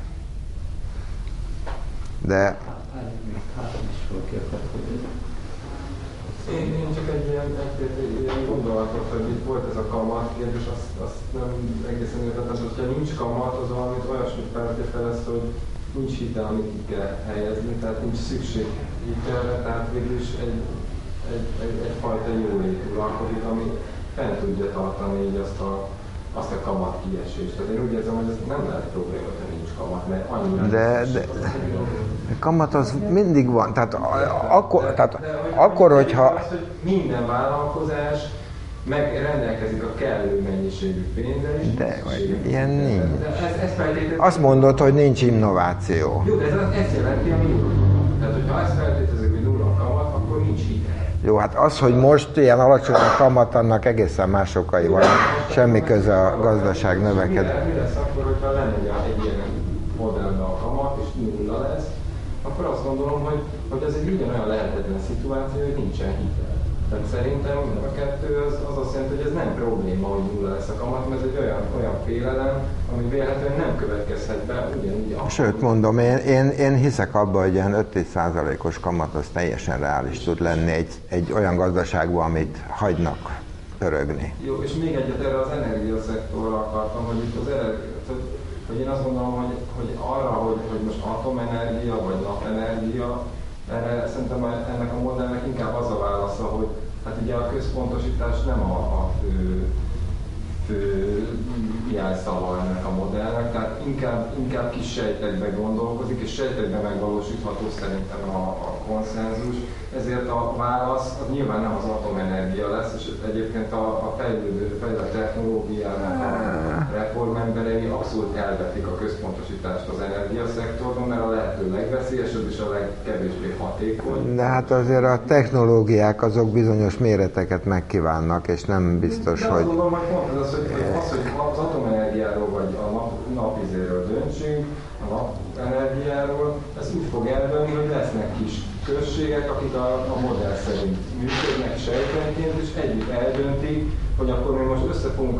3-4 községes, építünk egy csodálatos Paks 4-et, vagy, vagy, vagy megépítjük a saját kis napenergia erőműket, ami, ami sokkal, hogy is mondjam, kivitelezhető. És a napelemgyárat az ki fog építeni mondjuk.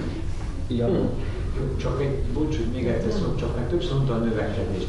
És azt akarnám kérdezni, most hogy nem még a nem növekedés konferenciai, hogy a modell összefésülhető-e azzal a nyilvánvaló szükségszerűséggel, hogy, hogy a növekedés a maga klasszikus formájában meg kell, hogy álljon ugye nyersanyagos energia korlát miatt. Én nem hiszem, nem hiszem, hogy meg kell, hogy álljon. A, a, hát ez, például az innovációt is a, a soft megoldások és a zöld megoldások felé terelve, mert erről is beszélhetnénk. Tehát, hogy, hogy a, a hát, lerablása a földnek. Amíg innováció van, addig van növekedés, és szerintem innováció mindig lesz. És, és mindig lesznek az embernek olyan vágyai, hogy jobban akar élni, mint ahogy éppen él. Tehát nem tudom, emlékeztek a 60-as évekre, amikor egy tévécsatorna volt, és az fekete-fehér volt, de hétfőn az se volt, és most meg és nem hiszem, hogy bárki akarna a 60-as évekbe élni, hogyha, mert ugye ha nem növekedés van, akkor az olyan, mintha az maradna most, ami van, és aki a 60-as években született, az meg mindig ott élne, és nem hiszem, hogy ott akarna élni. Én szívesen Ott szóljon ehhez. Jó, akkor, a, tehát akkor nem, a- már megint nem volt igazam. Növekedés, a, a növekedés fogalma és növekedés érzése nagyjából kulturális dolog. Meg lehetne, ki lehetne olvasni, de hát én ez nem értek a Bibliából, hogy akkor mit éreztek növekedésnek, nem az, hogy több birkája van. Ma az, attól, hogy ilyen színes a tévén, vagy nem színes, nem fogyasztok el. A, a lábnyomom nem nagyobb. Ilyen értelemben van innováció. Így értem azt, amikor azt Hát mondom, egész hogy- más alkatrészek kellenek a színes Más alkat- tévébe. de más alkat, de Meg a, a, három sávon megy az adás. igen, de nem Meg- fogyasztok több. Más emberi munka kell. Más munka kell hozzá, de nem fogyasztok el a, a, földből, a, a földből nem fogyasztok el többet. Ettől. Én így értem azt, azt hogy mindig lesz innováció. A, amit szerettem volna kérdezni, az pedig lehet, hogy nem én nem ez a jó példa, jobbat lehet mondani, de innováció van akkor is, hogyha emberek ülnek egy, egy valami zárt helyen vannak, valami zárt közösségben, és egyre többet, be, egyre több mesét mondanak egymásnak, most ki ezt találtam ki. Új, egyre újabb és újabb és szebb meséket találnak ki. Az is egy innováció. De az is növekedés. Ugyanaz lesz a vacsora, mint, te, mint tegnap. Ugyanaz lesz a vacsora, mert nem kell többet enni. Attól, hogy én szebb, meséket, szebb zenéket hallgatok, attól nem kell többet ennem. Az, amit szeretnék kérdezni ebbe a modellbe, ebbe a utópia vagy modell, az oktatást kifizeti. Ugyanaz, aki most. A társadalmi örökségedből fizeted, társadalmi juttatásból fizeted az oktatást. Most is társadalmi juttatásból fizeted, csak akkor közvetlenül te fogod eldönteni, Igen, hogy de nagyon nagy az esélye itt a baj, hogy nem fogok érte fizetni, mert, na, mert csak a unokám, a fiam unokám életében... Mindenesetre a szociológiai felmérések azt mutatják, hogy ha, ahol van a legszegényebb rétegeknél, ahol van pénz, ott oktatásra költik a pénzt, sokkal inkább, mint itt arra. Én ezt el se értek, de ezek, de ezek nem, nem hiszem, hogy ez most megint egy olyan részlet, aminek most itt elvekről beszéltem, hogy milyen tendenciák vannak, most ebben ebben tehát ez... az oktatás az azért nagyon nagy dolog, hosszú távú hatása van, tehát azt mondod, hogy ugyanúgy, ugyanezzel a mechanizmusba be lehet építeni. Azt mondom, sőt, hát egyébként van a modellben egy kifejezetten ilyen embertőke uh-huh. Ötlet, ami azon alapul, hogy tudjátok, hogy a, van egy csomó sportklub, aki abból él, hogy játékosokat nevel, és aztán eladja, nem tudom, Real Madridnak 10 millió euróért, és ott a 10 millió eurót a klub kapja, nem a, nem a játékos. A játékos kap egy munkaszerződést, ami... Na most ez egy oktatási modell. Ugye van egy oktatási intézmény, aki abból él, hogy szakembereket termel a piacra, és eladja a szakembert a piacon. Na most ez lehetne egy főiskola is, Egyébként ennek is vannak már csirái, tehát most is vannak ilyen fejvadász cégek, akik azért fizetnek az egyetemnek, hogy olyan szakembert képezzenek, amit ők el tudnak adni a nem tudom melyik multinak.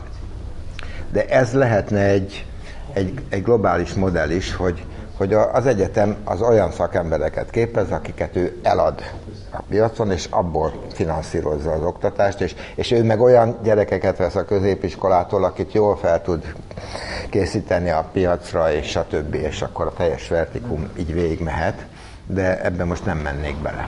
Csak egy gyorsan egy kérdést beleteszek is, hogyha arra készült föl ez az oktatási intézmény, hogy ilyen áltudományokat oktató, azokat, mert itt vagyunk szkeptikus. Ha van rá kereslet. És arra van piac, jó? De Gyuri. Hát, nem, nem tudom, hogy jól gondolkodom-e, de itt van a háttérben egy nagyon érdekes gondolat, ami nekem nagyon szimpatikus, nevezetesen.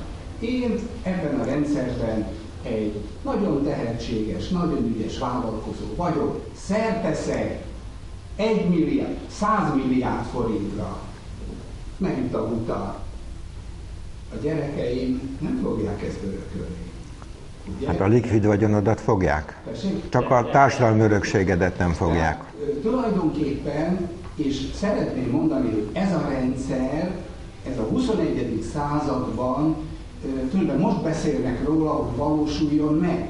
A kapitalizmusnak egy nagyon különös problémája, a Hewlett Packard, a Hewlett és a Packard létrehoznak egy hatalmas vállalatot, majd az örökösök beülnek, és kezdik befolyásolni, hogy hogy működjön ez a kapitalizmus. Ez a Koch testvérekkel is így van, akik egy milliárd dollárt adnak, most bár most éppen zavarban vannak, hogy kinek adjanak az amerikai elnökválasztásnál, Egyre többen beszélnek arról, hogy ennek a rendszernek úgy kéne működni, hogy a örökség nagy részét elveszem és újraosztom.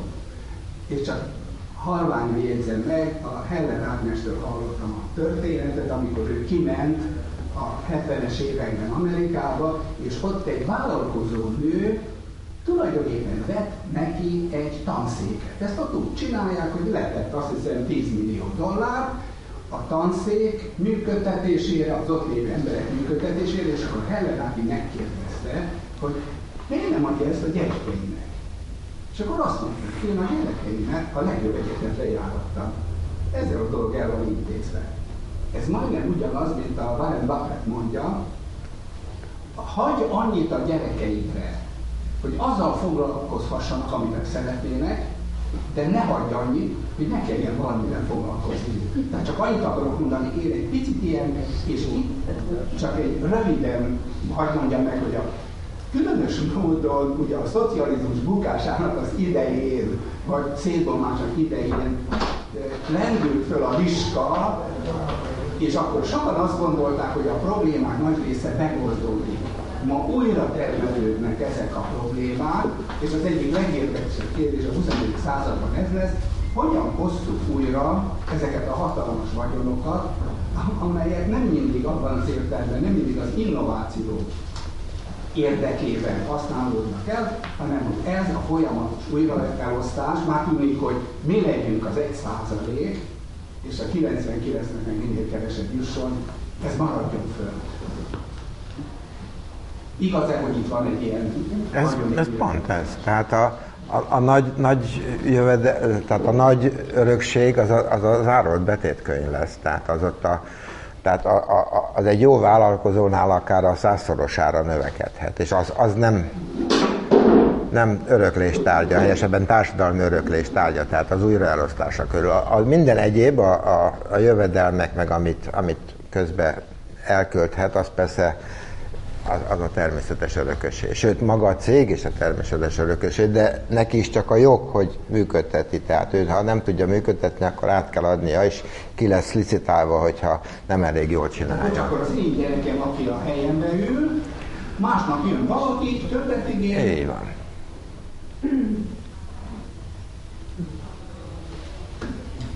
Picit ugye a szocializmus bukásához csatlakozni, hogy csak szabad, akkor a jelenlévőkhöz szeretnék fordulni.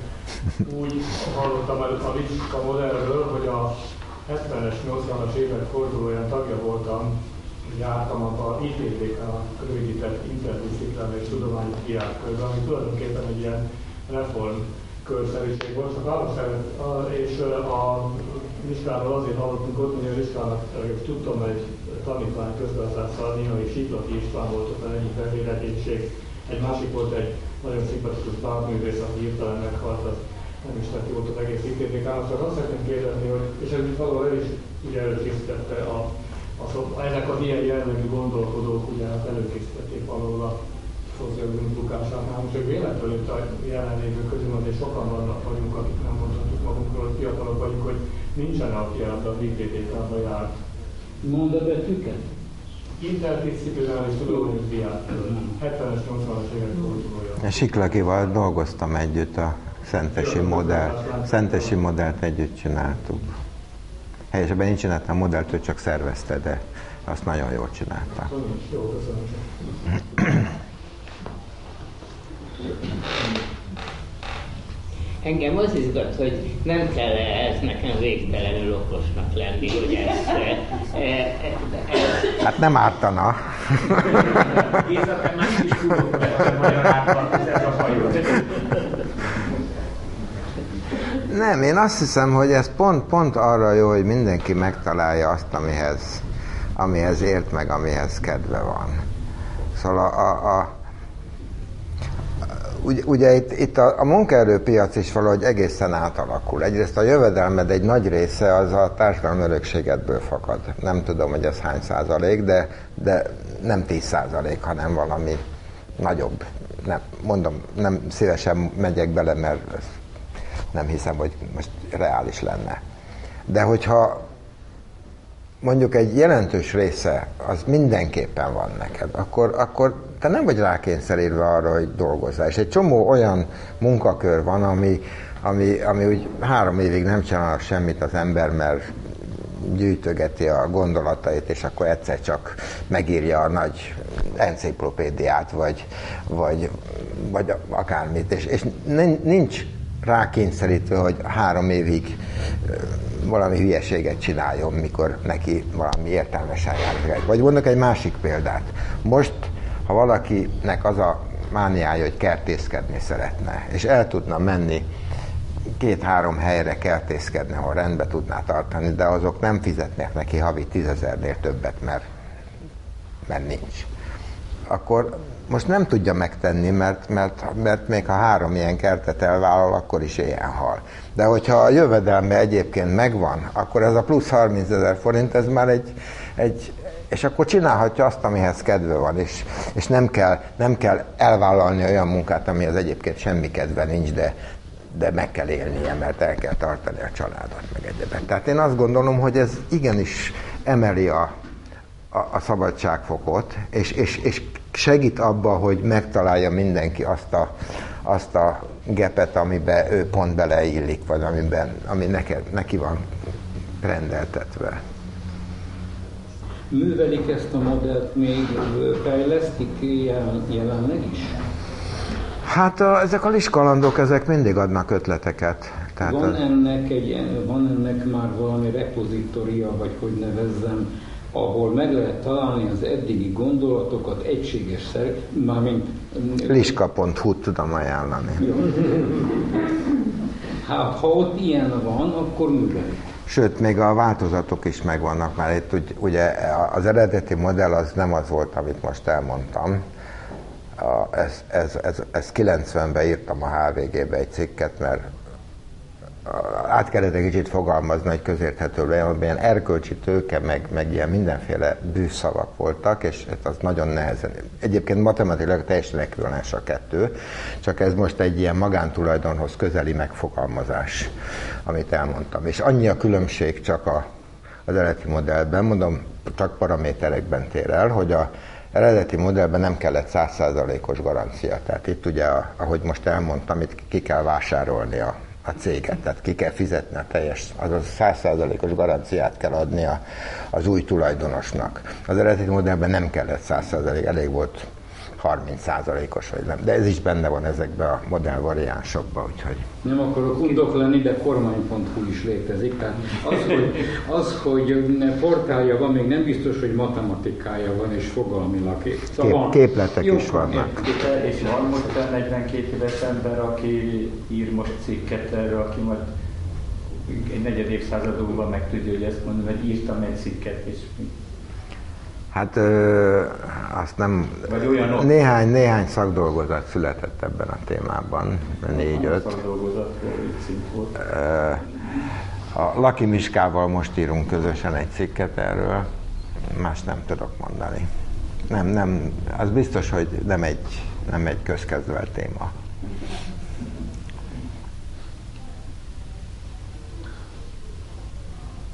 Van valakinek még kérdése, hozzátenni valója? Mondjuk zárszó helyett ez egy önszabályozó rendszer, ugye? Tulajdonképpen minden arra van kihegyezve, hogy ha lehet magától álljon be minden. Ez a technológiában egyébként nagyon gyakran megy manapság, csak úgy lehet ezeket a mikrocsipeket gyártani, hogy mindenütt a lehet önszabályozó legyen a gyártás technológia is. Na most az a probléma, hogy a, mint hogy az a rendszer, amiben jelenleg vagyunk, az még nem önszabályozó, ezért ez nem engedi életbe lépni, ez önszabályozott. Ez így van. De hát erre azt mondta apám, hogy a biológiai hasonlatot legyen, hogy a biológiában rengeteg mutáns jön létre, amiknek nagy része elpusztul. És néhány meg megmarad, anélkül, hogy bárki bevezetné, vagy bevezettetné, azok elszaporodnak. Hogy, és ez is egy ilyen mutáns, hogy ha ez életképes, akkor az el fog szaporodni. Ha meg nem, akkor meg dögöljön meg, és úgy kell neki. Ez az